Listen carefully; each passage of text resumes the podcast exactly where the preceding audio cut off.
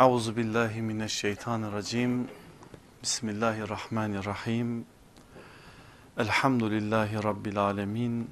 Vessalatu vesselamu ala Resulina Muhammedin ve ala alihi ve ashabihi ecmain. Aziz kardeşlerim, bugün beş Ekim iki bin on üç Hicri olarak da bir Zilhicce bin dört yüz otuz dört. Elhamdülillah güzel bir aya, bereketli bir aya bu akşam itibariyle merhaba dedik. Hicri olarak takvimler Zilhicce'ye yaslanınca, hani her makamın bir makali vardır ya, her sözün yeri, söylenecek bir yeri, bir değeri vardır ya, o değerde daha farklı bir anlam ifade eder ya, Zilhicce'de de iki tane önemli söz olmalıdır. İki söz daha fazla konuşulmalıdır. Onlardan bir tanesi hacdır. Bir tanesi de hem haccın içerisinde hem haccın dışında önemli bir ibadet olan kurbandır. Haccın içinde de biliyorsunuz kurbanın önemli bir yeri var ki Kur'an kurbanla ilgili birçok hükmünü aslında hac içerisinde beyan eder. Ancak bazı ayetlerden ve aleyhissalatü vesselam Efendimizin bazı uygulamalarından yola çıkarak ulemamız bu konudaki hükmü de beyan buyurmuştur. Çoğumuz Hanefiyiz. Hanefilere göre vaciptir. Belli nisap şartları vardır. Yeri geldikçe belki onlara değineceğiz.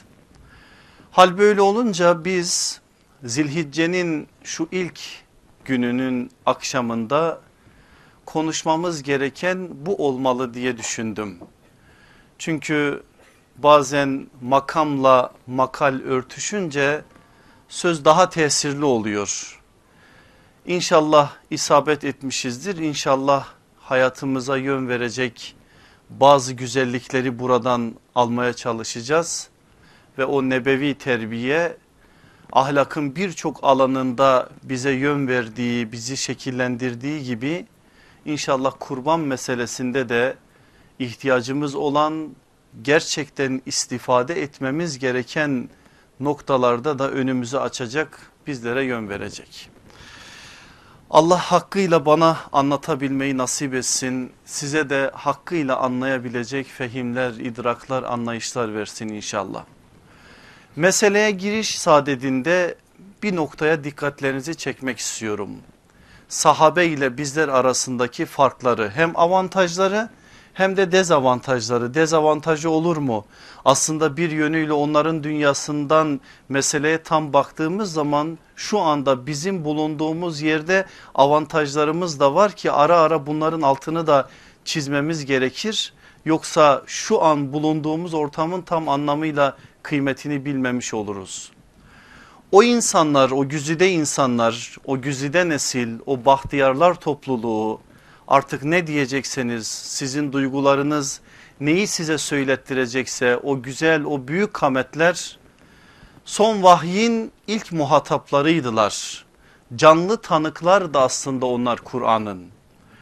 Böyle olduğu için de bütün sahabede vahyin değeri altında bir ezilmeyi biz onlarda görüyoruz. Düşünün, şöyle bir korkuyla yaşıyorlar o büyük insanlar. Evde hanımlarıyla sıradan bir şey konuşuyorlar. O konuşulan şey bir bakıyorsunuz ertesi gün ayet olarak karşılarına çıkıyor. Evde çocuklarıyla bir münasebet kuruyorlar. O münasebet noktasında bir şeyler söyleniyor. Bir bakıyorsunuz ertesi gün o söylenenlerin üzerine Allah konuşuyor. Cibril-i Emin, Muhammedül Emine ilahi kelamdan pasajlar getiriyor ve aleyhissalatü vesselam Efendimiz onların yüzüne bu ayetleri okuyor. Düşünebiliyor musunuz nasıl bir şey var, zemin var? Bilmiyorum, tasvir edebiliyor muyum size? Bu öyle zor bir durum ki onlar açısından. Mesela Abdullah İbni Ömer'in şu sözünü bu noktada daha iyi anlayacağız. Biz Resulullah sallallahu aleyhi ve sellem hayattayken kadınlar hakkında soru sormaktan ve konuşmaktan korkardık. Çünkü ne zaman kadınlarla ilgili bir şey olsa ayetler gelir ve onlara farklı haklar beyan eder, onları farklı bir noktaya taşıyacak sözler söylenirdi. Hal böyle olunca sahabede üç şey hiçbir zaman azalmadı. Müthiş bir korku var onlarda, büyük bir heyecan var onlarda, büyük bir merak var onlarda. O gün sabah namazında Mescid-i Nebevi'ye doğru yürürlerken ashab-ı kiramın çoğunda acaba bugün ne olacak? Acaba kim ne gördü rüya olarak da o rüyanın üzerine Resulullah bir şeyler soracak, arkasından ayetler nazil olacak. Ya da daha da ilginç bir şey söyleyeyim size, bildiğiniz şeyler ama bazen toparlayınca bilgiyi bize daha faydalı oluyor. Peygamberin evinde mahrem olan konular Allah'ın kitabına ayet oluyor. Eğer Allah onlardan bahsetmese ashabın birçoğu onlardan habersiz olacak. Hal böyle olunca onların vahyin canlı tanıkları olması meselesi avantaj mı dezavantaj mı, siz bunu ayrıca bir düşünün. Ama ben meseleyi daha iyi anlayabilmemiz için somut bir örnek vermek istiyorum size.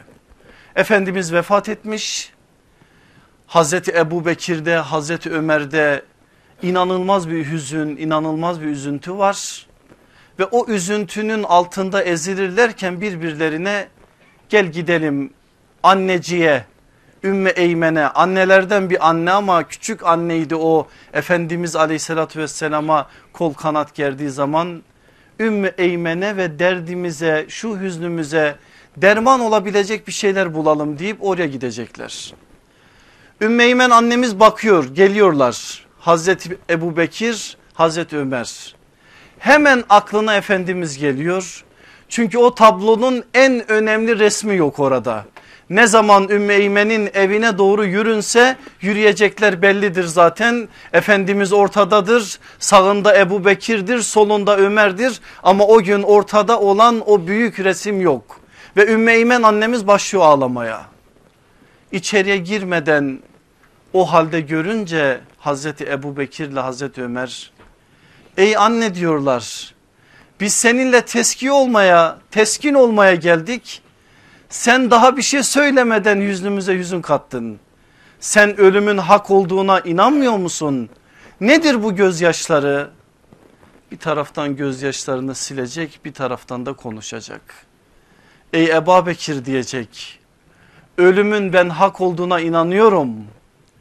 Bir gün Resulullah'ın aramızdan ayrılacağını da biliyordum. O gün gerçekleşti.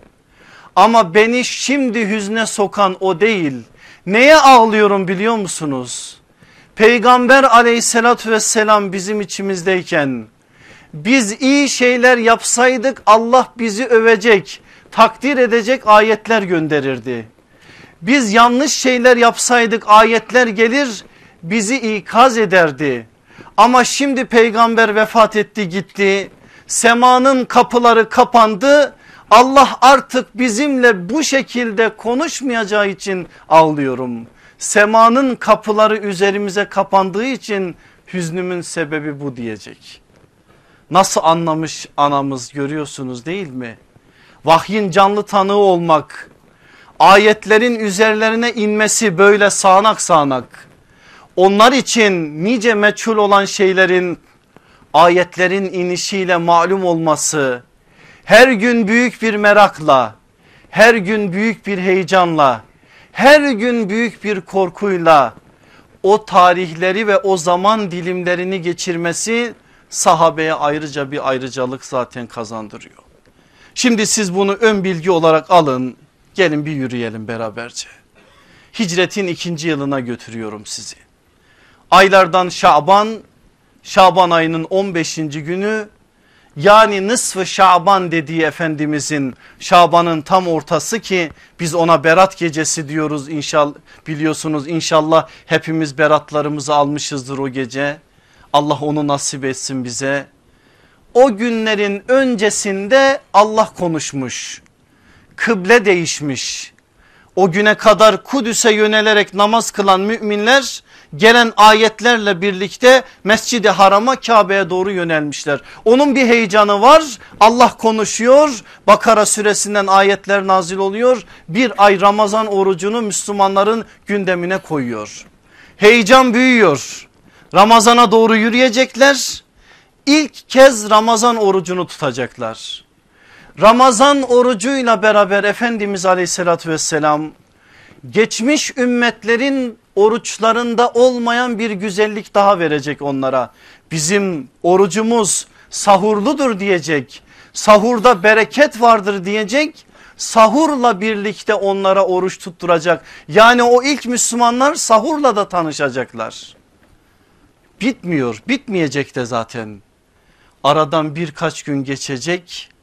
Ramazan gecelerinin taçlı gelini olan teravih ile tanışacaklar. Resulullah'ın hayatında böyle bir namaz görecekler. Kıyamul leyl diyecek, kıyamul Ramazan diyecek. Onlarla tanışacak, onlarla buluşacaklar ve bunların heyecanını yüreklerinde en üst düzeyde taşıdıkları bir zaman diliminde hadi yiğitlerim diyecek Resulullah sallallahu aleyhi ve sellem. Üç yüz on üç yiğidi arkasına alarak Bedre doğru yürüyecek ilk Ramazan'da ve ilk oruçta. Varacaklar Bedir, iman ile inkarın ilk büyük buluşması. Allah imanı galip getirecek. yetmiş müşrik öldürülecek. yetmiş tanesi esir alınacak. on dört tane de kurban verilecek Bedir'in meydanında. Büyük bir sevinçle Medine'ye doğru geliyorlar. Dikkat buyurun, on beş sene olmuş nübüvvet güneşi parlayalı, on beş senedir gülmeyen o yüzlere, yüzlerde şimdi bir tebessüm var. İnanılmaz bir sevinç, inanılmaz bir coşku, inanılmaz bir heyecan. Bu sevinçle, bu coşkuyla Medine'ye giriyorlar. Peygamberin yüreklerinin, yüreğinin parçası Rukiye annemizin vefatıyla sarsılıyorlar. Orada da sevinç tam anlamıyla yerine gelmiş olmuyor. Rukiye annemizi defnediyor Efendimiz aleyhissalatü vesselam kendi elleriyle. Arkasından bayrama doğru yürünüyor artık. Ramazan bayramı, o günlerde Medine'de iki bayram var. Muharrem'in onunu saymayın, onun dışında Perslerden, Sasanilerden Nevroz ve Mihrican adında iki bayramı Medineli Araplar da kabul etmişler ama Resulullah kabul etmiyor onu. Allah size bundan daha güzelini verdi. Bundan sonra sizin bayramlarınız Ramazan ve kurbandır diyerek Ramazan'ın arkasındaki bayramı ve onun arkasından gelecek olan kurban bayramının müjdesini veriyor. Yürüyorlar o ilk nesil. İlk kez bir Ramazan bayramı ihya edecekler. Nasıl bir ihya olacak? Ne yapacaklar? Allah Resulü aleyhissalatü vesselam nasıl bir kamet ortaya koyacak? Neler konuşulacak? Neler yapılacak? Bunun merakıyla yürünüyor ve Ramazan bayramına kavuşuluyor. Resulullah sallallahu aleyhi ve sellem hayatlarına yeni şeyler koymaya devam ediyor. Bizim bayramımız namazla başlar diyor. Mescid-i Nebevi'yi işaret etmiyor. Dışarıda Musalla diye bilinen Medine'nin namazgahı, şu anda da yerini bildiğimiz Gamame Mescidi'nin bulunduğu yer ve etrafını işaret ediyor ve orada namaz kılınacağını söylüyor. Ve o gün bayram sabahı çoluk çocuk, genç yaşlı, ihtiyar, köle, hür, ne kadar Müslüman varsa, hatta çok ilginçtir, affedersiniz, özürlü hanımlar bile oraya katılsın diye Efendimiz sözünü be beyan ediyor. Orası mescit değil, mescit hükmünde olmadığı için gelecekler oraya, namaza iştirak etmeyecekler, biraz uzakta duracaklar ama bayramın o sevincini, o mutluluğunu, o coşkusunu, o heyecanını hasta hanımlar bile son noktaya kadar içlerine çekecekler. Ramazan bayramı böylelikle ihya edilecek. Ramazandan sonra Şevval gelecek ve Efendimiz söyleyeceğini söyleyecek. Her kim Şevval ayından altı gün oruç tutarsa o senenin tamamını oruç tutmuştur gibi oruç tutmuş gibidir diyecek ve Şevval ayındaki oruca da dikkat çekecek. Şevval'den sonra Zilkade gelecek. Zilkade ayı peygamberin evinde farklı bir aydır Hicri ikinci senede. Hazreti Fatma'yı gelin olarak gönderecek Efendimiz, onun hazırlıkları var. Ve o günlerde Allah Resulü o eve her girdiğinde sevinçle hüznü beraberce yaşayacak. Bir bakacak Fatma'sına, ah diyecek, Hatice'm olsaydı da sana çeyizlerini düzseydi diyecek. Bir bak gelecek Fatma'sının gözyaşlarını kendi silecek. Ehli Beyt'in anası olmaya onu kendi elleriyle hazırlayacak. Ve tarihler Zilhicce'ye gelip yaslanacak. Sahabede halen heyecan var. Acaba Zilhicce'de neler gelecek, neler görünecek? Resulullah sallallahu aleyhi ve sellem neler söyleyecek, neler konuşacak? Bu meraklar en üst düzeydeyken aleyhissalatü vesselam Efendimiz Zilhicce ayının faziletine dair ve o ayın nasıl ihya edileceğine dair sözlerini söyleyecek. Allah indinde Zilhicce'nin ilk on gününde yapılan amellerden daha kıymetlisi yoktur diyecek. Bu bir hadis, Müsned'de geçen bir hadis. Bu günlerde Allah sizi o günlere eriştirirse tesbihi, tahmidi, tehlili ve tekbiri çok söyleyin diyecek. Lebbeyk ya Resulallah diyelim mi? Hadi gelin biz de diyelim. Üçer kez tesbihimizi, tahmidimizi, tehlilimizi ve tekbirimizi hemen söylenmiş bu hadisin arkasından söyleyelim de meclise bereket olsun. Buyurun. Subhanallah, Subhanallah, Subhanallah, Elhamdülillah, Elhamdülillah, Elhamdülillah, La ilahe illallah, La ilahe illallah, La ilahe illallah, Allahu Ekber, Allahu Ekber, Allahu Ekber. Allah kabul etsin, sadece dilimizde bırakmasın, hayatlarımıza da intikal ettirsin inşallah. İpuçlarını veriyorum size, artık siz bilirsiniz. Zilhicce besmele çekildi, yürünüyor. Bunları çokça söyleyen diyen, söyleyin dilinizden düşürmeyin diyen peygamberimizin sözünü de size emanet ettim. Bundan sonrası artık size bize kalmış inşallah. Efendimiz Zilhicce'nin faziletini böylece belirtiyor sahabeye ve sonra diyor ki Tirmizi'de ve Darimi'de geçen bir hadiste, günlerden hiçbiri yoktur ki onlarda yapılan bir iş Zilhicce'nin ilk on gününde yapılan işten daha faziletli ve yüce, Allah katında da daha sevimli olsun. Bu günlerdeki nafile ibadetlere, bugünlerdeki eskara, bugünlerdeki evrada aleyhissalatü vesselam Efendimiz dikkat çekiyor. Oruçlar içinde burada Efendimizin beyanları var. Kendi fiili uygulaması var. Size peygamber evinden, analarımızdan bir annemizin sözünü aktarayım. Hafsa anamız, Hazreti Ömer'in kızı, peygamber evine girdikten sonra o dönemleri bize resmederken şunu söylüyor. Resulullah sallallahu aleyhi ve sellemi tanıdığım günden itibaren dört şeyi terk etmediğine şahit oldum. Dört şeyi hiç terk etmedi. Neymiş bunlar? Aşura gününün orucu, yani Muharrem'in onu, Zilhicce'nin on gün orucu, her aydan üç gün oruç ve sabah namazının iki rekat sünneti. Bunları Efendimiz aleyhissalatü vesselam hayatı boyunca hiçbir zaman hayatından çıkarmadı diye Hafsa anamız bize haberini veriyor.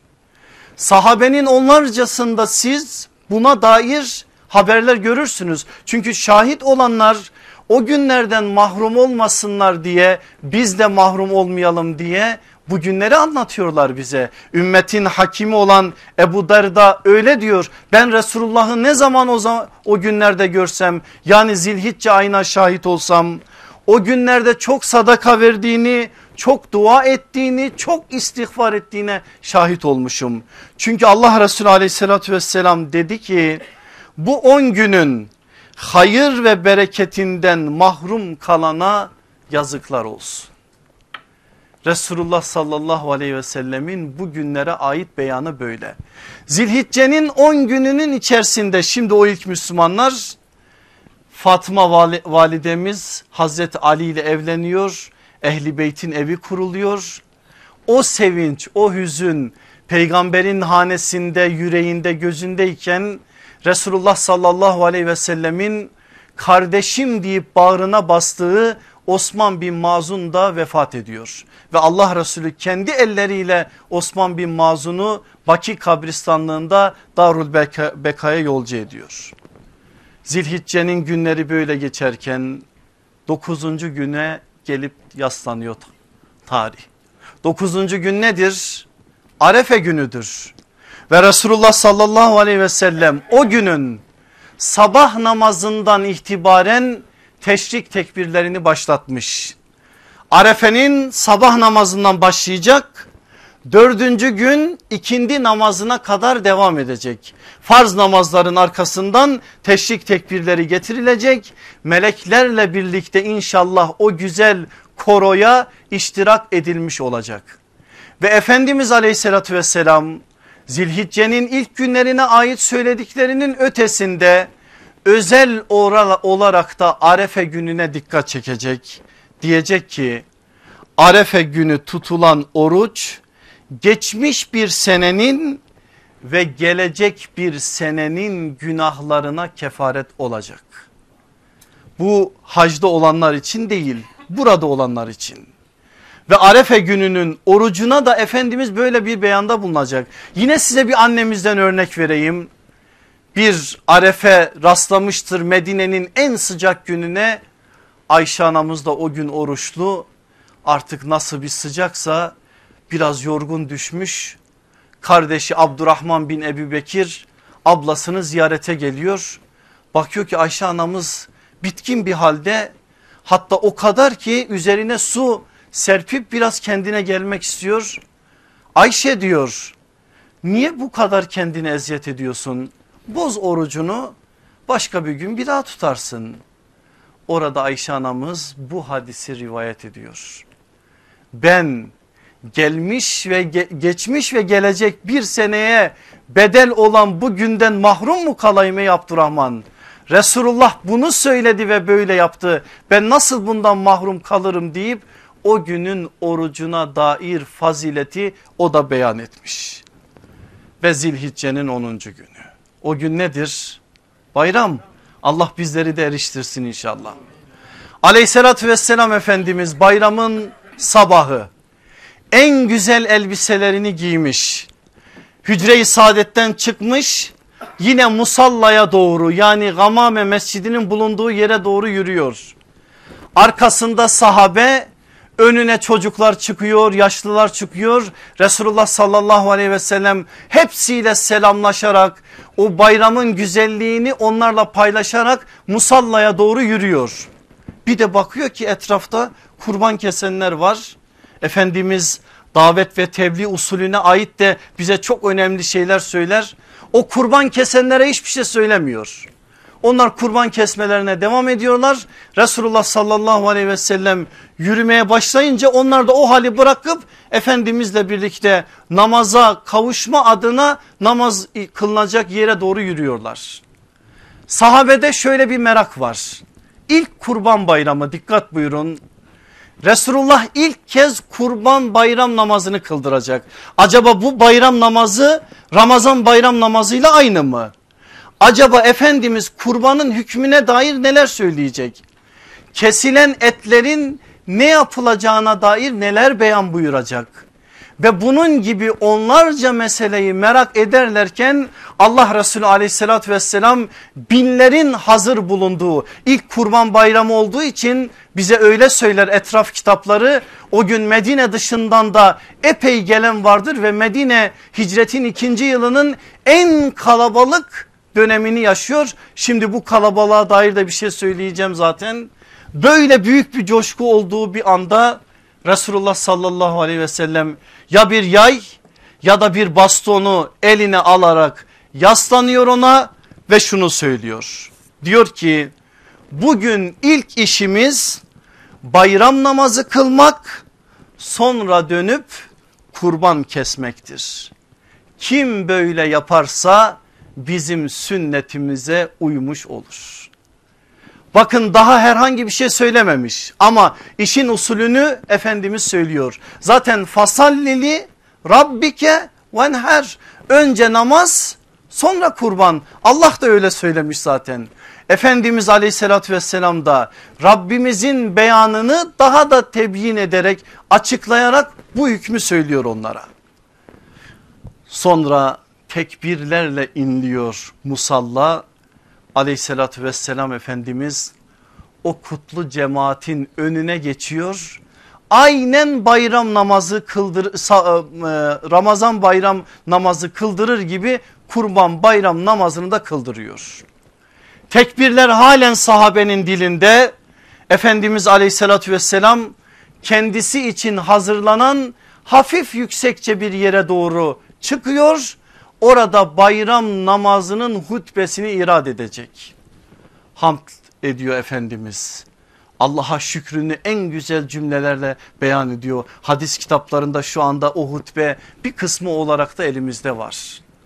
Sonra sözü kurbanlara getiriyor. Kurbanın ne demek olduğunu söylüyor. Hikmetine ait, fıkhına ait bazı beyanlarda bulunuyor. Sonra Efendimiz aleyhissalatü vesselam şu hadisi orada beyan buyuruyor.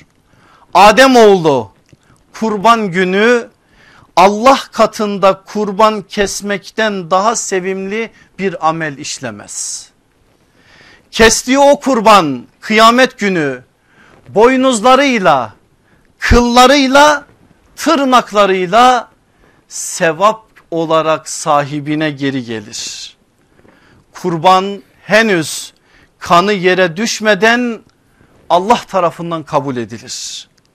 Bu sebeple kurban kesme konusunda gönlünüz hoş olsun. Yani bu iş size zor gelmesin. Alıyor musunuz alacaklarınızı, yoksa ben halen irdeleyeyim mi? Çok şey söylüyor Efendimiz bize. Bu meseleyi ibadet olarak görme noktasında bir gevşeklik var şu anda bizim içimizde. Ben onun için biraz da bu meseleyi gündem etmek istiyorum. Arkalara doğru bir şeyler söyleyeceğim yine. Sonra Efendimiz sözü musallaya gelirken namazdan önce kurban kesenlere getiriyor. Bakın Efendimiz orada söyleyebilirdi, söylemedi. Orada umuma söylüyor ve diyor ki kim namazdan önce kurbanını kestiyse o kurban değildir.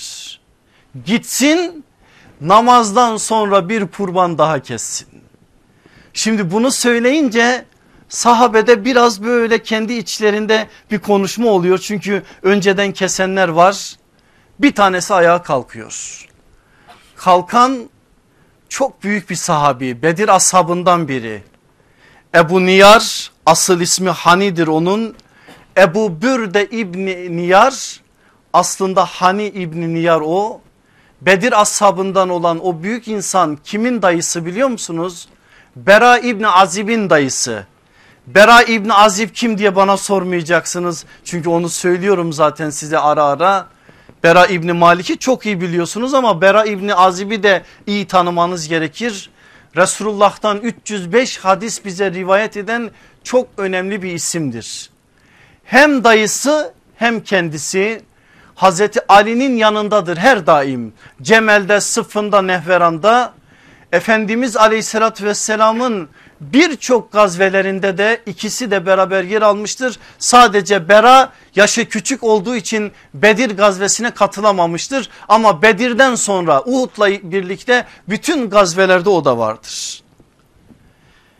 Ebu Birde İbn-i Niyar kalkıyor ayağa. Ya Resulallah diyor, sen biliyorsun benim amacım erken keseyim de fakir fukara nasiplensindi. Böyle yaptım diyor. Ey Ebu Bürde diyor, senin kestiğin kurban değil. Orada bitti. Buradan da alın ne olur alacağınızı. Bazen geliyorsunuz ya hocalara, diyorsunuz bir fetvanız var alacaksınız. Hoca bir hüküm söylüyor ama hocam şöyle ama böyle, sağdan girelim soldan girelim, bir kapıyı zorlayalım fetvayı koparana kadar. Öyle bir şey yok. Sahabe bir edep öğretiyor bize. Hüküm beyan edildi, tamam, bitti. Ebu Bürde orada hiçbir şey söylemiyor. Ya Resulallah diyor, sadece evde altı aylık bir koyunum var, bir oğlak. Ancak o öyle büyümüş ki görenler onu bir yaşında zannediyor. Ne anlıyoruz buradan? Demek ki Resulullah sallallahu aleyhi ve sellem hutbede hangi hayvanların kurban edileceğine dair hükümleri söylemiş. Küçük baş bir yaştan küçük olmayacak. Bunu söylemiş. Bunu söylediği için Ebu Bürde orada ne söylüyor? Bir tane oğlan var, altı aylık ama çok büyük. Onu kessem olur mu? Efendimiz aleyhissalatü vesselam diyor ki evet kes, ama bu hüküm sadece senin için geçerlidir. Müslim'den, Bukhari'den size bunu aktardım. Kes ama bu hüküm sadece sana geçerlidir. Onun için biz baktığımız zaman fıkıh kitaplarımıza bu meseleyle ilgili hükmün ne olduğunu zaten görüyoruz. Aleyhissalatü vesselam Efendimiz orada konuşulanları konuşuyor. Hutbe de irad ediliyor. Sonra aşağıya iniyor yine sahabenin tekbirleriyle. Sonra yine tekbirlerle sahabe bayramlaşıyor Efendimizle ve birbirleriyle. Sonra herkes Resulullah'tan öğrendiği şekliyle kurbanlarını kesme adına seferber oluyorlar. Allah Resulü aleyhissalatü vesselam yerinden ayrılmıyor. Neden? Diyor ki burası kurban kesmeye müsait bir yerdir. Ve iki tane kurbanlık almış o gün Efendimiz, iki tane güzel koç. Güzel ifadesinin altını çiziyorum, oraya bir daha döneceğim. O iki tane koçunu oraya çağırıyor. Sahabe de bakıyor ki Efendimiz musallada kurbanlarını kesiyor. O zaman onlar da kurbanlarını alıp oraya geliyorlar ve musalla o gün Müslümanların ilk kurban kesim yeri de oluyor. Neden orada kesti Efendimiz? Kimselere eziyet vermeyecek. Kurban ibadetini yerine getiriyorum diye sağı solu sıkıntıya sokmayacak. Geçen ders aldık alacağımızı değil mi? Temel bir ilke aldık. Eza vermek yok, verilmiş ezayı da kaldırmak var. Ahlakımızın temelini belirleyen aleyhissalatü vesselam Efendimiz en önemli ilkeyi bize öğretti ve bunu imanın yetmiş üç şubesinden bir şube olarak belirledi. Kimseye eza vermek yok. Eğer biri de eza olarak bir şey bırakmışsa yola, onu da kaldırmak var. Bunu hiçbir zaman unutmuyoruz. Böyleyse eğer Resulullah kendisi eza verir mi insanlara? Musalla bu iş için uygun, kurban orada kesilecek. İki tane güzel koç geliyor. Bakanları hayran bırakacak şekilde Efendimiz aleyhissalatü vesselam kendi seçmiş o koçları. Neden? Çünkü en güzele kurban edilen en güzel olacak. Hutbede de beyan buyurmuş zaten, zayıf olmayacak, cılız olmayacak, hasta olmayacak, kusurlu olmayacak, organlarından nakısa bulunmayacak. En güzele kurban edilen de en güzel olacak. Siyer'in üstadıdır o, Allah kendisine ebeden rahmet eylesin. Zübeyir bin Avvam'ın oğlu Urve İbni Zübeyir evlatlarına vasiyet ediyor. Evlatlarım diyor, size bir misafir gelse siz kusurlu bir hayvanı ona keser misiniz? Hayır diyorlar. O halde şereflilerin en şereflisi olan Allah'a kurban edeceğiniz zaman malınızın en güzelinden seçin. Zaten böyle davranmak Habil'in tavrıdır değil mi? En güzelini seçmek, en güzelini ortaya koymak.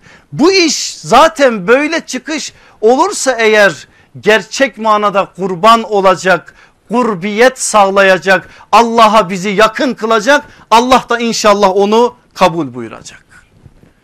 Aleyhissalatü vesselam Efendimiz bakıyor ki iki tane koçu kendine doğru geliyor. Kurban ahlakını öğretecek bize. Ne diyor? Hayvanlara eziyet etmeyin. Bıçaklarınızı iyice keskinleştirin ve onları hayvanlara göstermeyin. Kesim işlemini hızlıca yapın, onlara acı çektirmeyin. Allah Resulü aleyhissalatü vesselamın ahlak adına kurbanı keserken takınılması gereken ahlak adına ortaya koyduğu tavır bu. Kurbanlar geliyor. Efendimiz aleyhissalatü vesselam o koçun bir tanesinin yönünü başka bir yere çeviriyor. Koçlardan birini alıyor, kıbleye doğru yatırıyor. Eline alıyor bıçağı, koyuna göstermeden, koça göstermeden bıçağı önce kontrol ediyor. Keskin mi değil mi diye. Sonra kendisi bizzat eğiliyor. Koyun, koçun gözlerini kapatıyor. Bismillahi Allahu Ekber diyor. Bismillahirrahmanirrahim diyor. Tam boğazına götüreceği sırada inni veccehtu veciye lillezi fataras semavati vel arda hanife ve ma ene minel müşrikin diyor ve arkasından aynı sürenin yüz altmış bir yüz altmış iki. ayetler geliyor. Kul inne salati ve nusuki ve mahyaya ve memati lillahi rabbil alemin la şerike leh ve bizalike umirtu ve ene evvelül müslimin diyor. Neden bu ayetler? Bir sebebi var. Senin iman ettiğin peygamberin var ya, şuna inan, şuna iman et. Sadece inanmakla kalma, iman derecesinde iman, inan. Attığı her adım bir hikmete bağlıdır. Onu gönderen El Hakim ya, o da Resulü Ekrem ya, hiçbir iş yok ki onda ortaya çıksın da onun hikmeti olmasın. Biz biliriz bilmeyiz o ayrı, ama bu böyledir, bunu bil. Orada bir şey öğretecek bize. Kurbanlar sadece ve sadece Allah için kesilir. Cahiliye Arabı putlara kurban ediyordu. Allah'a yaklaştırma adına bir şeyler yapıyordular onlar da. Onların hepsinin hayattan sökülüp atılması lazım. Onun içinde hanif bir biçimde o kurbanlar Allah adına ve Allah namına kesilmesi lazım. Ve andın orada faydası olacak. Benim namazım, benim ibadetlerim, benim kurbanım, yani neyim varsa her şeyim sadece alemlerin Rabbi olan Allah içindir. Ben böyle davranmakla emrolundum diyeceksin. Müslümanların ilki olarak böyle konuşmakla, böyle davranmakla emrolundum diyerek bunu ortaya koyacaksın. Peki putlara kurban eden var mı ki şimdi bu ayetlerin bizim için bir değeri olsun? Değeri var da biz şimdi anlarken böyle anlamıyoruz. Putlar bitti işte bitti diyoruz. Size bir puttan bahsedeyim. Kurban için bir puttan bahsedeyim. Allah almış mülkü elinizden. Bu sene kurban kesemiyorsunuz. Olmaz mı? Mülk onun, alır da verir de. İçiniz içinizi yiyor. Falancalar duyarsa biz ne yaparız? El duyarsa biz nasıl bakarız? Gidiyorsunuz faize bulaşıyorsunuz. El için kurban kesiyorsunuz, Allah için değil. Alın size el putu ve alın bu puta karşı takınılması gereken tavır. Allah için mi olmalı, el için mi olmalı? Acı mı bu sözlerim bilmiyorum ama bir hakikat olduğuna inanıyorum. Ne yazık ki şu anda da putlar var ama biz onların ne olup olmadığını tam anlamıyla tespit edemediğimiz için İbrahimvari bir biçimde onların beline baltayı vuramıyoruz. İşte Efendimiz aleyhissalatü vesselam Allah dışında neyse bu. O gün adı Lat'tı, o gün adı Uzza'ydı, o gün adı Menat'tı, o gün de adı El'di. Ebu Talib'in de ayağını kaydıran o oldu. Nicelerinin de ayağını kaydıran o oldu. Onların da kırılması gerektiğini söylüyor aslında bu tavrıyla. Aleyhissalatü vesselam Efendimiz o anda o kurbanını keserken diyor ki Allah'ım bu kurban sendendir ve Muhammed ile ümmeti tarafından senin rızan için sana sunulmuştur. Başka bir hadiste iki kurbanı keserken Allah'ım bu kurbanlardan biri Muhammed ve ailesi için, şu da Muhammed ve onun ümmetinden kesemeyenler için. Ne yapmış Efendimiz? Ondurda bile ümmeti düşünerek bir adım atmış. Soruyorlar şimdi hocam biz Efendimiz aleyhissalatü vesselamın adına kurban kesebilir miyiz? Kesin, Allah kabul etsin. Niye kesmeyeceksiniz ki? Adına kesme diye bir şey yok. Her ibadeti yapan birisi vardır. Sevap bağışlanır. Sevap bağışlanmasında da hiçbir mahsur yoktur. Merak eden İbn Abidin'i açar okur oradan okuyacağını. Burada Efendimiz aleyhissalatü vesselam ümmetinden bazıları kesemeyenler için kurbanını kesmişse, Efendimiz aleyhissalatü vesselamın o anda bile ümmeti ile nasıl bağ kurduğunu hiçbir zaman unutmamamız gerekir. Aleyhissalatü vesselam Efendimiz orada heyecanla, coşkuyla bu işle uğraşıyor ya, dışarıdan gelenler var dedim, çok kalabalıklar. O kalabalık grubun içerisinden bir tanesi ayağa kalkıyor, diyor ki ya Resulallah seni çok heyecanla görüyoruz. Bu nedir ki sen bu kadar heyecanlanıyorsun? Neydi bugünkü dersimizin serlevhası? Babamız İbrahim'in sünneti ve bunun ahlakı. Aleyhissalatü vesselam Efendimiz bakın ne diyor, ben serlevhayı buradan aldım, bir hadisten aldım aslında. Bu babanız İbrahim'in sünnetidir diyor. Sünnetu ebikum İbrahim, bu babanız İbrahim'in sünnetidir. Neden peki ya Resulallah? Efendimiz aleyhissalatü vesselam bu sünnetin, bu ibadetin Kur'an'ın da beyan buyurduğu gibi ta Hazreti Adem'in çocuklarından itibaren başladığını bilmiyor mu? Bilmez olur mu? Efendimiz aleyhissalatü vesselam bunu çok iyi biliyor. Ama bildiği iki hakikat daha var. O hakikatlerden biri şu: İbrahim'le beraber aslında kurban ibadeti şekillenmiştir.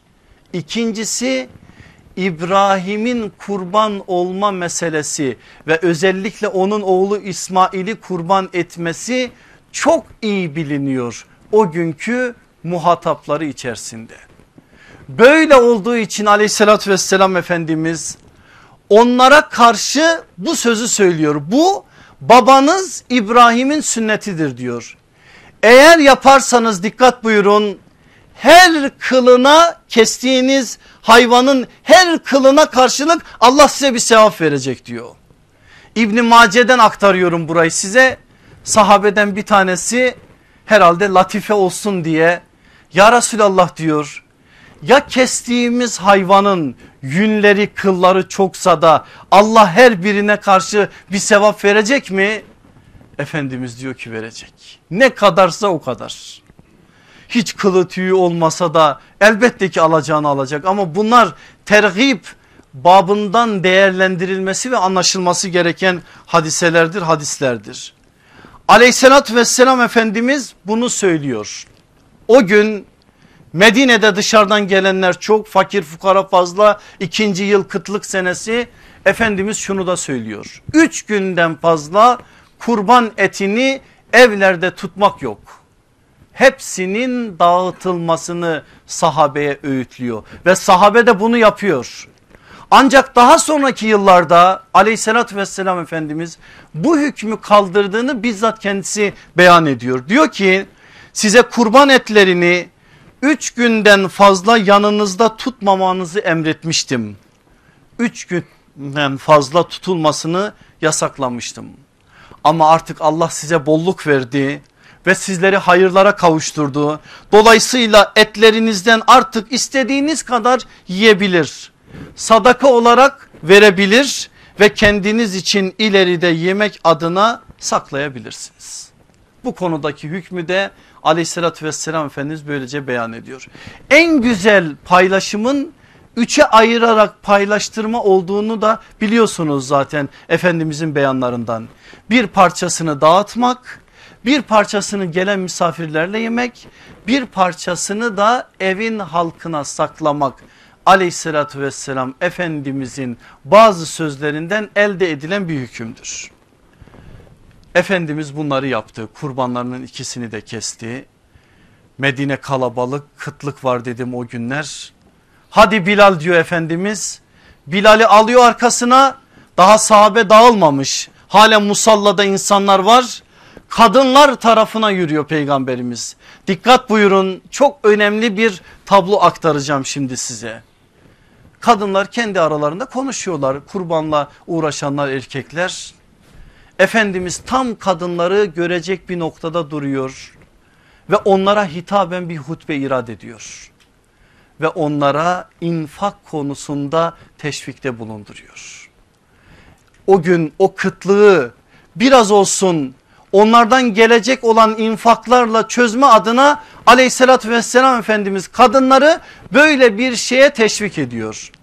Resulullah sallallahu aleyhi ve sellem daha sözlerini bitirmeden Bilal'in durduğu yere doğru kadınlar o anda neleri varsa, kimisi yüzüğünü, kimisi küpesini, kimisi kolyesini, kimi de artık ne varsa onları çıkardığı gibi Bilal'in ayaklarına doğru atıyorlar. Asıl beni hayran bırakan, sizi de hayran bırakacak olan kısım şurası.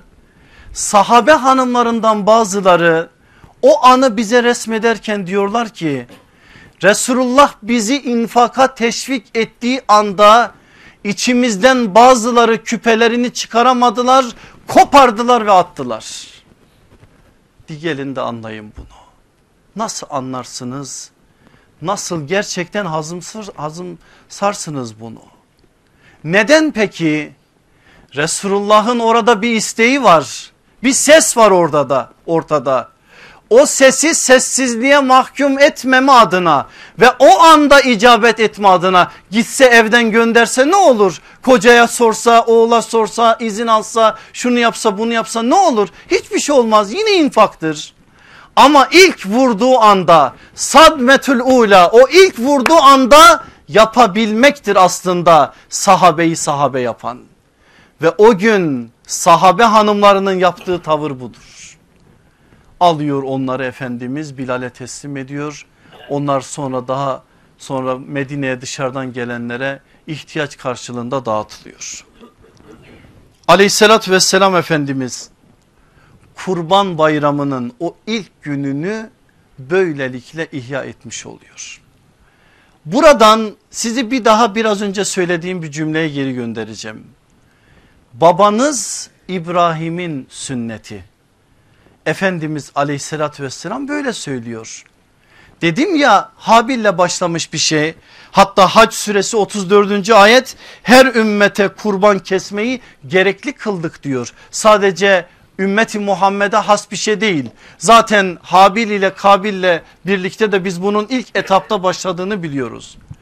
Aleyhissalatü vesselam Efendimiz bunları bilmesine rağmen Hazreti İbrahim'in sünnetine vurgu yapmasının sebebini söyledim. Ancak o sebebi daha iyi anlayabilmemiz için Resulullah sallallahu aleyhi ve sellemin şu sözünü de duymamız gerekir. Kendisini işaret ederek ne diyor? Ben iki kurbanlık babanın oğluyum. Allah Resulü aleyhissalatü vesselamın kendi geliş sürecini özetleyen bir cümle bu. Ben iki kurbanlık babanın oğluyum. O babalar kim?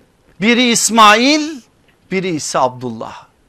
İkisinin hayatında da bir kurban olma süreci var. Habil ile Kabil arasındaki o mücadeleyi ve o mücadeledeki kurban meselesini Maide suresinde okuyoruz.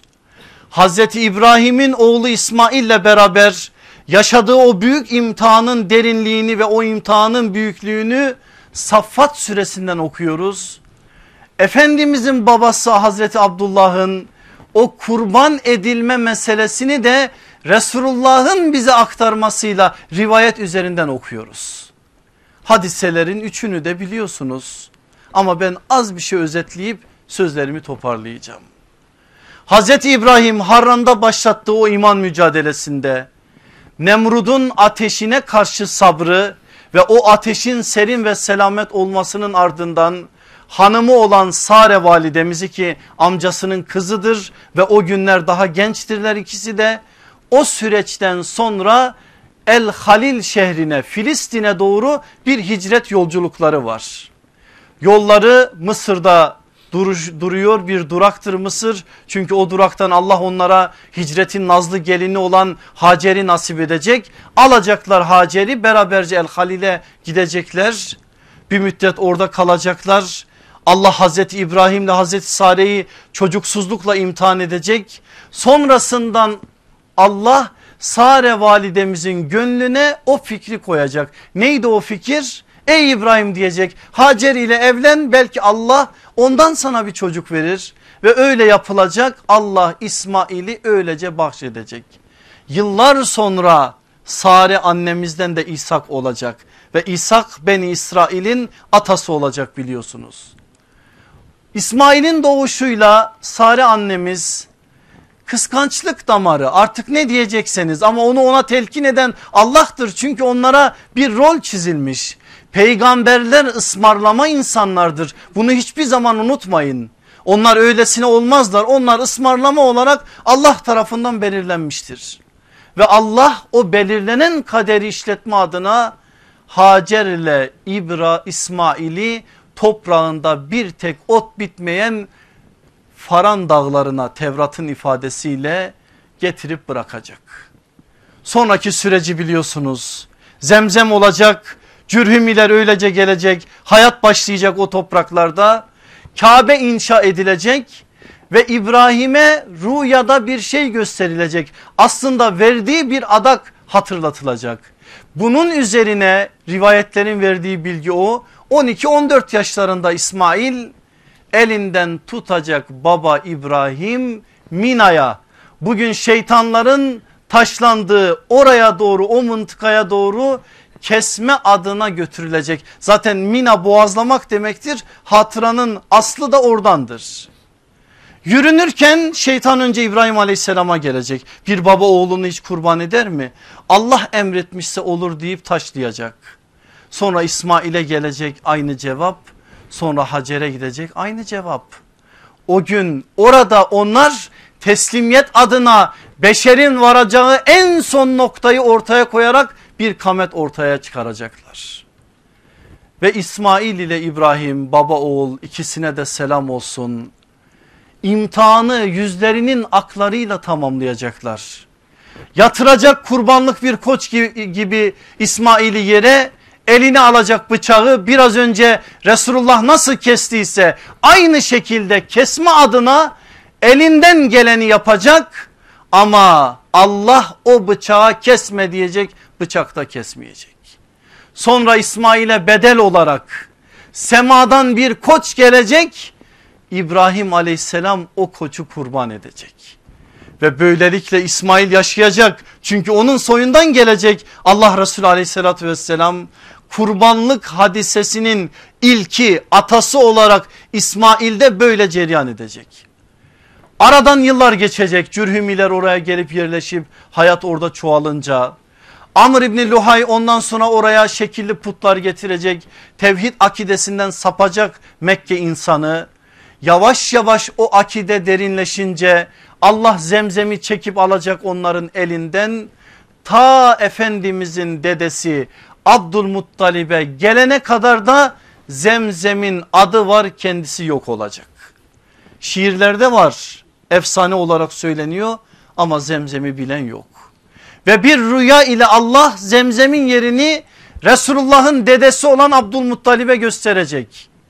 Madnune'yi kaz diyecek, Berre'yi kaz diyecek, Tayyibe'yi kaz diyecek, ya Rabbi bunlar nedir deyip yakaracak, en sonda Zemzem'i kaz diyecek. İbn Sad'da Hazreti Ali'nin nakliyle çok detaylı bir biçimde anlatılır bu hadise. En sonda Zemzem'in çıkış yerini de harita verir gibi Abdülmuttalib'e rüyada beyan edilecek. Abdülmuttalib alacak yanına on iki on dört yaşındaki oğlu Haris'i, o günler tek bir oğlu var, ve başlayacak kazmaya.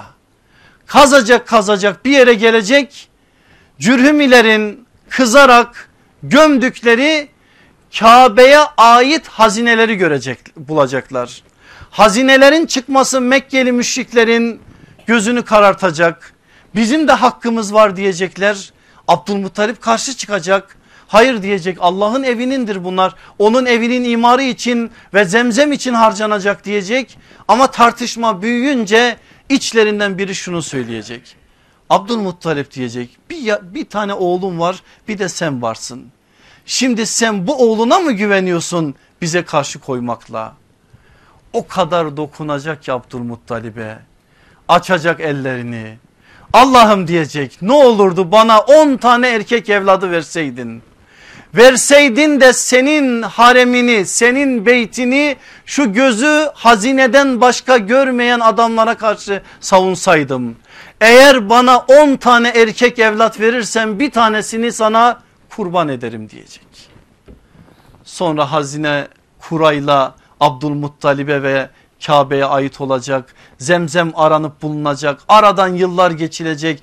Abdülmuttalib'in on tane oğlu olacak. Abdülmuttalib unutacak o verdiği adağı. Allah o adağı hatırlatacak ona. Kura çekilecek. Kura Abdullah'a çıkacak.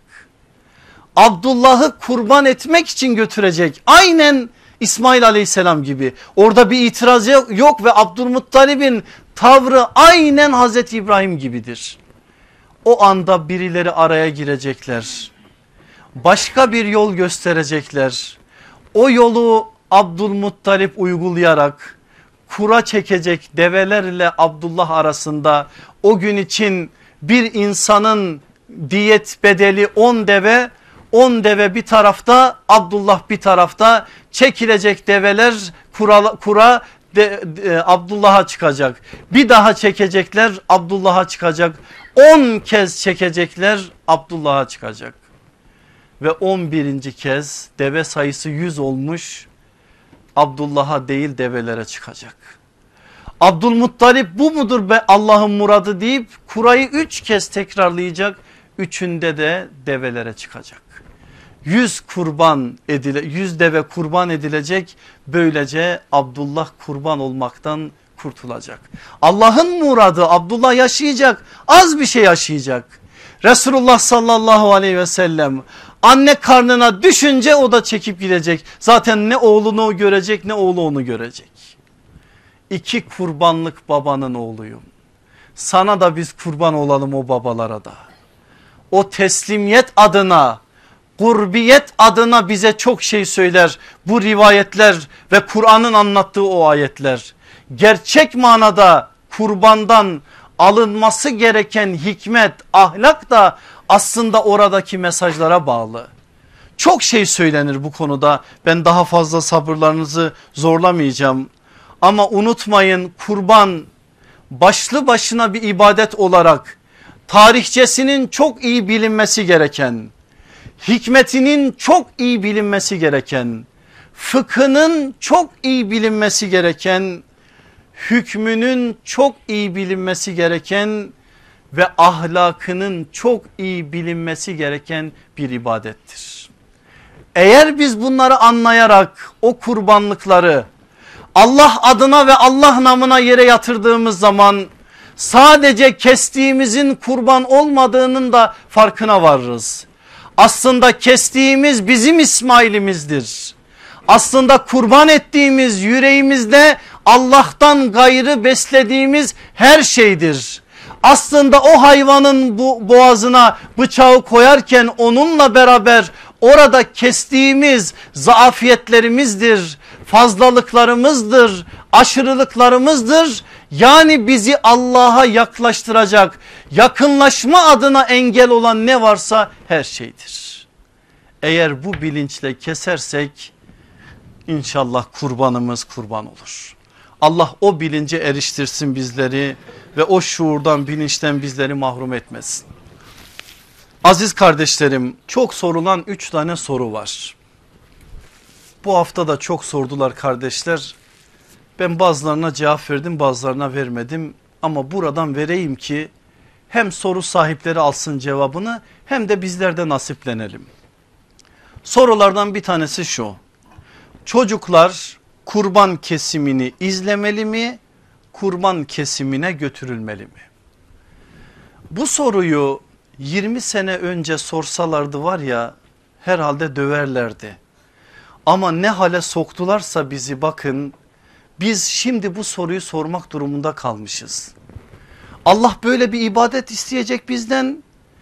Hepiniz, ben kırk yaşındayım, benim yaşımda olanlar, benden az bir şey küçük olanlar, Anadolu'dan şuradan buradan gelenler, biz beş yaşından itibaren kurbanı izlerdik, hiç de psikolojimiz bozulmazdı.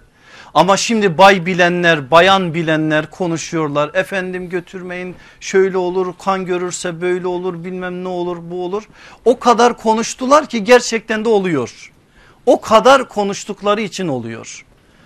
Burada ciddi bir sıkıntı var. O sıkıntı şu: biz ibadet olarak bunu algıladığımız zaman, Allah emretmiş mi emretmiş, yapılması gerekiyor mu yapılması gerekiyor, yaratan yarattığını daha iyi bilir mi bilir, bitti, bu kabul olduktan sonra iş çözüldü.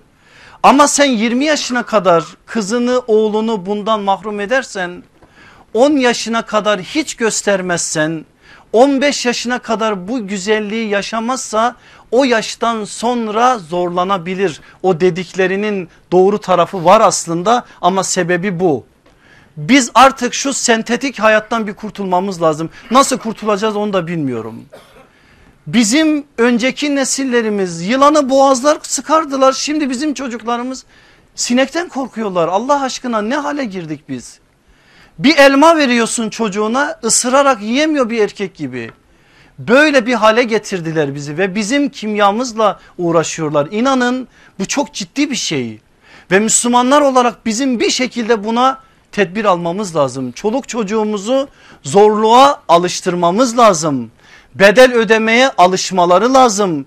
Çok kolay bir biçimde bir hayat yarın öbür gün onların hayatlarına olumsuz bir biçimde etki edecek. Anne ve babaların şöyle bir yanlış tutumu var. Diyorlar ki biz çok çektik onlar çekmesin. Ya sen çektin o da çeksin. Sen çektin ne kaybettin? O da çeksin. O da zorluk görsün. O da bedel ödesin. Ödesin ki sağlam olsun. Senin iman ettiğin peygamberi nasıl mümini seviyor? Zayıf mümini sevmiyor. Güçlü olan, dayanıklı olan mümini seviyor. Öyleyse eğer bizim tez elden bu işe bir önlem almamız gerekiyor. Bu manada eğer bu konuda sıkıntısı olanlar varsa onlar çözsünler. Nasıl çözsünler? Anlatsınlar kurbanlığın Allah'ın emri olduğunu, bu işin ne kadar önemli olduğunu, her gün yediğimiz etin de aslında o hayvanlardan geldiğini, şimdi Allah için kurban edilmesi gerektiğini, bunların Hazreti İbrahim'den Hazreti Abdullah'tan örneklerini çocuklarımızın anlayacağı şekilde onlara telkin edelim. Ve televizyonların bu manada söylediği olumsuz şeylere ne olur kulak asmayalım. Eğer biz onların dediği gibi yaparsak yarın öbür gün başka şeylere de başka şeyler söyleyecekler. Birer birer elimizden değerlerimizi götürecekler. Biz bu manada önlem alalım ve ne olur onların yalan yanlış şeylere şeylerine prim vermeyelim. Şimdi evlilik danışmanları diye bir şey çıkmış. Bakın o evlilik danışmanı adına konuşanların kendisi evli değil. Ya da evlenmiş boşanmış. E senin kendine faydan yok, bana nasıl faydan olacak? Sen danışman istiyor musun? Bak ben sana bir danışman göstereyim. Git Trabzon'a, git Erzurum'a, git Bitlis'e, git şuraya buraya. yetmiş yaşında olan ninelerle dedelerle otur. elli senedir altmış senedir o eşli, eş, eşli haliyle, hanımıyla ya da beyiyle o evliliği nasıl yürüttüğünü ona sor. O sana üç dört kelimeyle söyleyecek, zaten iş bitecek. Sen fazla kafanı karıştırma, onların söylediklerinin çoğu hayal. Gerçek olmayan şeyler ve hayatla bağı olmayan şeyler. Biz işin vakıasıyla konuşmak durumundayız. Dolayısıyla kurban meselesinde de çoluk çocuğumuzun bu işe ortak edilmesi meselesi mühim bir meseledir. Ona dair bir şey daha söyleyeceğim birazdan. Bu konudaki görüş bu. İkincisi, ikinci soru, kurban kesmek yerine sadaka vermekle bu ibadet yerine getirilmiş olur mu? Olur mu? Olmaz. Elhamdülillah bak, olur diyen olmadı. Böyle bir şey yok. Sizin namaz borcunuz varsa ben namaz kılmayayım yerine oruç tutayım diyor musunuz? Yok. Her ibadetin kendine göre bir değeri vardır ve bu konuda konuşan şairi Allah ve Resulüdür. Onlar ne demişse o yapılır. Hal böyle olunca biz fakir fukara çok, kurban kesmeyelim, parayı onlara verelim diye masumaneymiş gibi gözüken sözlere itibar etmememiz lazım. Fakir fukaraya verilecek sadaka başkadır, kurban başkadır. Allah bunu senden istiyor mu? İstiyor. Belli şartları var, o şartlara haiz olduğun zaman bunu yapacaksın. Nafile kurban, onu kesme, nafile konusunda sana zorla yaptıran bir şey, ya, söz söyleyen ya da bu konuda illa bunu yap diyen de yok, onun parasını ver. Ama farz olan kurbanı kesmek zorundasın, bunu yerine getirmek zorundasın ve bunu keserken de biraz önce söylediğime paralel olarak söylüyorum, ne olur şu güzelliği ailece yaşama adına bazı imkanları zorlayalım. Biliyorum büyük şehirlerdeyiz, sıkıntılarımız var, kurban kesim yerlerinde problemler var, bir şeyler var. Ama neler görüyoruz biliyor musunuz şimdi? Diyor ki adam, gönder parayı bana, e ertesi gün paketlenmiş bir biçimde kurban senin evinde. E tamam da kardeşim, bunun güzelliği nerede? Bir kere oradaki o teşrik tekbirlerine, Resulullah'ın bize öğrettiği şekilde o kurbanın Allah adına kurban edilmesine, bir de insanın duygularında zaten kan dökme adına bir şey vardır. O birikince insan katil olur, onu orada harcayacaksın. Orada harcayarak dengeleme adına bir yol varsa, sen bunu uygulamazsan eğer başka sıkıntılara sebebiyet verirsin. Onun için bunun bir ibadet olduğunu ve bu ibadetin de yapılması adına hepimizin ciddi oranda titiz davranmamız gerektiğini unutmayalım. Üçüncü soru da şu. Daha ucuza alındığı için başka ülkelerde kurban kestirmek doğru mudur? Böyle bir kurban geçerli olur mu? Evet, soruyorum. Olur mu? Bakın bu, bu şimdi ikinci soruda ulema ihtilaf etti. Evet, böyle bir şey olur. Çünkü işin fıkhı ayrı, işin ahlakı ayrıdır. Fıkhen meseleye baktığımız zaman bir yerde almışsın sen kurbanını, vekalet vermişsin. Orada kurban yüz dolarmış, kendi memleketinde üç yüz dolarmış. Bunun fıkhen bir sakıncası yok. Kurbanın sahihtir, kabuldür. Ancak işin ahlakına gelsek, soruda zaten bir şey var, daha ucuz. Ucuzken tercih edersen sen Allah'a vereceksin hesabını. Kendi memleketinde eğer o parayla yarısını bile alamıyorsan sen onun sıkıntısını duymalısın. Ben sana fetva olarak olmaz diyemem, o olur. Ama bu işin ahlaken sorgulaması senin içindedir. Dolayısıyla sizin ihtilaf etmeniz bir yönüyle makuldür. Burada burada ne? Niyettir tabi, niyettir asıl olan. Burada önemli bir husus var, o da şu: eğer imkanı varsa kardeşlerimizin, İslam coğrafyalarının dört bir tarafında sıkıntılar var. Evet, bugün Suriye'de kardeşlerimizin hali belli, Mısır'daki kardeşlerimizin hali belli, Afrika'nın birçok yerinde şu anda çok ciddi sıkıntılar var. Kudüs'ümüz var, oradaki kardeşlerimizin hali belli. İmkanı olan kardeşlerimiz muhakkak bu manada kendi kurbanlarını kestikten sonra birer tane de ya eşlerinin ya evlerindeki başka birinin ya da nafile olarak kurbanlarını İslam coğrafyalarına göndermeleri çok güzel bir şey. Buna imkanı yoksa hiç değilse gönderme adına bu adımı atması güzel bir şey. İşte dedi ya kardeşimiz, niyetle alakalı bir şeydir. Ama burada niyet eğer ucuza mal etmek, zahmet çekmemekse, ya göndereyim rahat edeyim kafamdan çıksın gibi bir mantıksa onun fetvasına ben bir şey diyemem, ama ahlaki anlamda sorgulanması da size bırakılmış bir şeydir. Allah gerçek manada bizlere kurban kesmeyi, o şuura ermeyi ve onun gereklerini yerine getirmeyi nasip eylesin.